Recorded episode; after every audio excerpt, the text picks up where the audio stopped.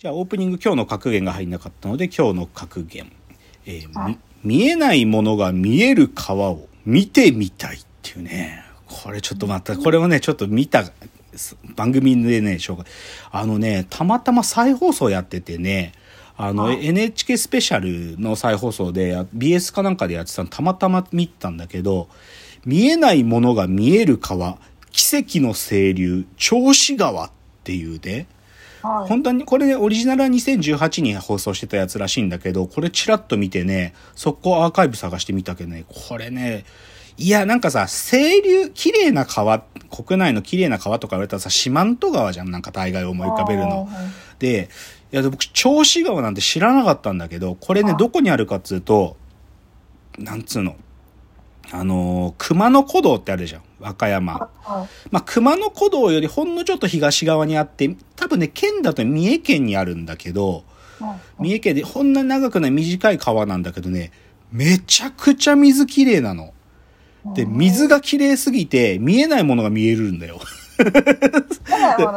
そう。でもそう、見えないものは何かっていうのは、ちょっとこれぜひね、あの、行かないとわかんないらしい。なんか、なんかもうね、世界、なんか宇宙行ったら人間観が変わるみたいなと同じで、その川でこうちょっと潜って見てみると、多分人間観が変わるぐらい綺麗なんだよ。だから僕これ行きたい。この奇跡の清流銚子川行きたい。ちょっと、旅行とかじゃないけど、なんかもう、この川見に行くためだけに三重行ってみたいなと思いましたよ。っていう、ちょっと NHK スペシャル見た銚子川の話でした。では、コーナー参りましょう。えー、ロフトプラスワンへの道。このコーナーはサブカルリテラシー、サブカル知識の低い株式会社私は社員に、竹之内がサブカル魂を注入し、いつの日かロフトプラスワンでのイベントに呼ばれる存在にまで自分たちを高めていこうという意識向上コーナーです。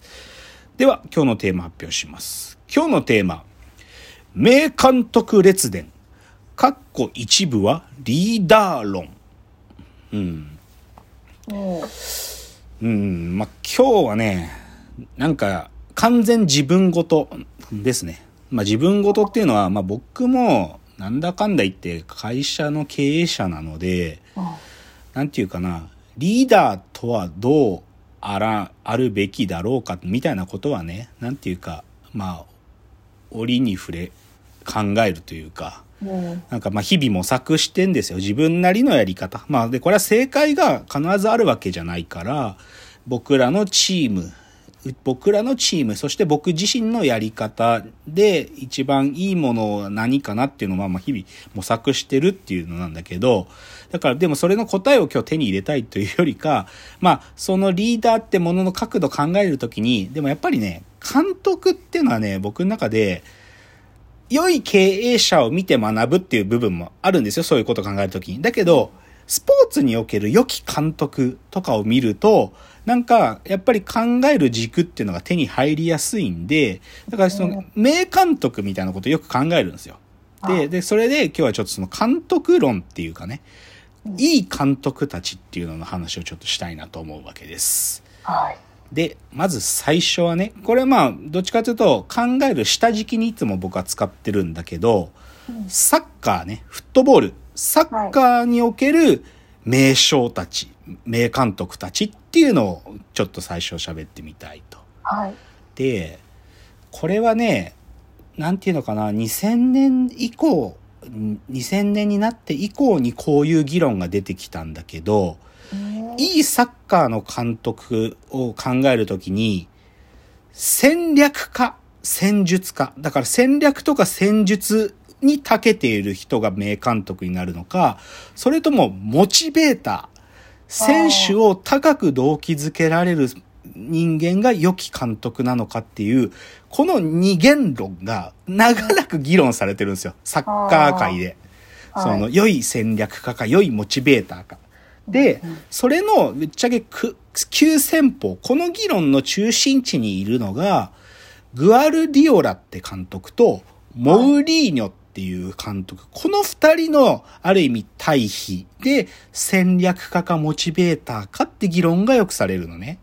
でちょっとこのグアウレディオラって人とモウリーニョって人がどういう監督かってことを最初に言うとね、はい、まずグアウレディオラ。で、彼はもう、希代の戦略家なんですよ。もうぶっちゃけ近代サッカーがの中で多分一番の監督だって言っていいでしょう。もう彼が今ベストっていうのは誰、これね、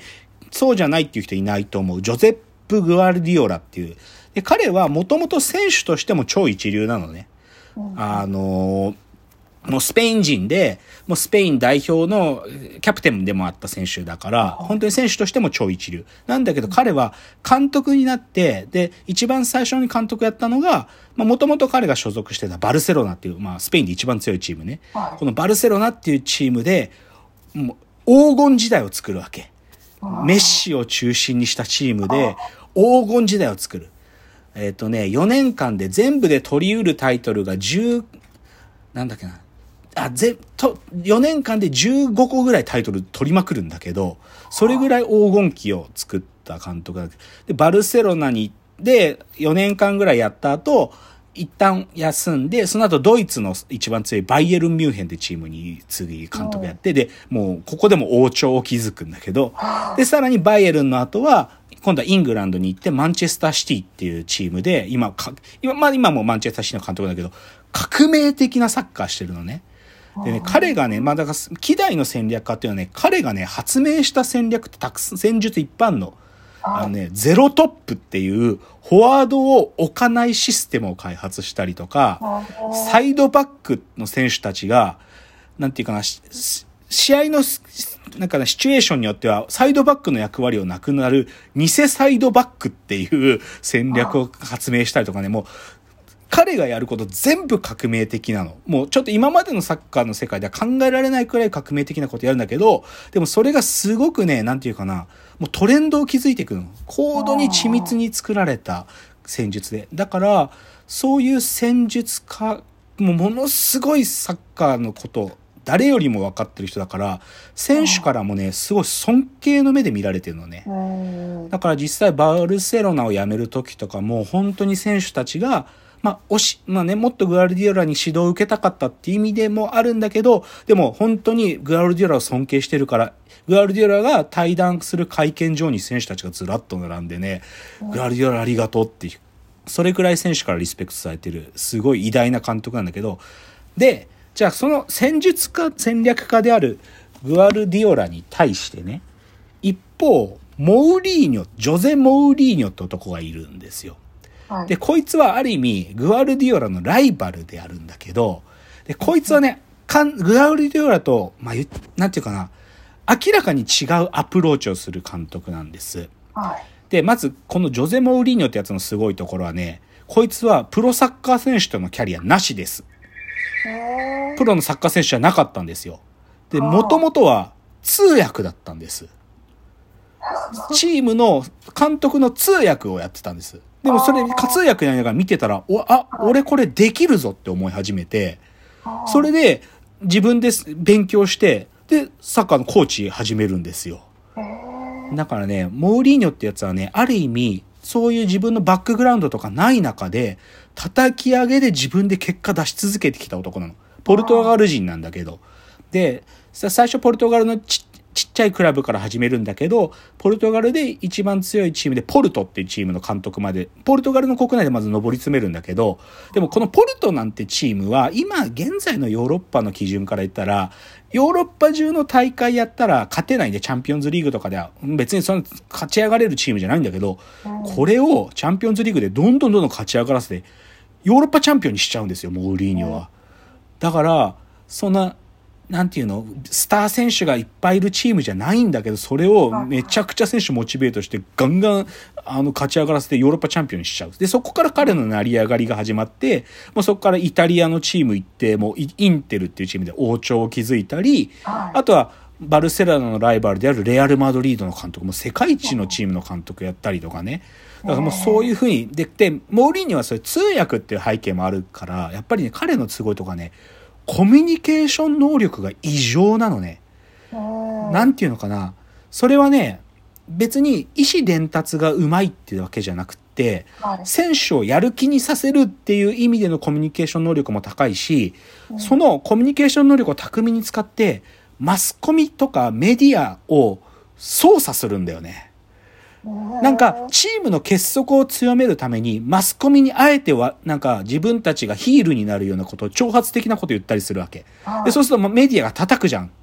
チームを。そうすると選手が逆に奮起して、やり返してやろうぜって気持ちに出させたりするくらい、それぐらいね、こう、言葉っていうものの力をめちゃくちゃ巧みに使う人なの、モーリーニは。だから、それから選手をやる気にさせるっていう意味でもね、例えば、別のチームでは全く守備とかしなかったフォワードの選手を自分のチームに来たらね、でもね、モーリーニョのためだったら俺はいくらでも走るぜって、そう選手のマインドが変わっちゃうぐらいまでモーリーニョの虜になるんだよ。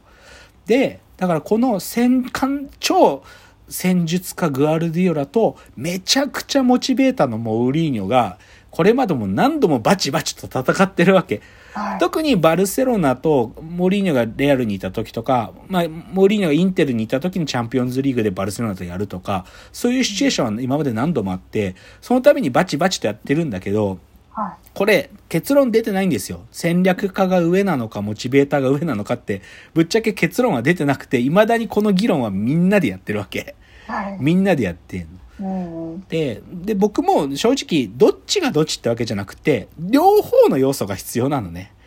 やっぱり戦略家のやつも別に綺麗な戦略を書けば勝てるかというとそうじゃなくてやっぱりそれで選手をやる気にしなきゃいけないしだから必ず両方必要なんだけどでも最近僕ねこの戦略家がモチベーターかのもう一個ここにもう一つ違う要素を考えててそれが教育者か教育者っていうちょっと名称のスタイルっていうのをちょっと考えてて、ちょっとその話を次のチャプターでしたいと思います。では次です。はい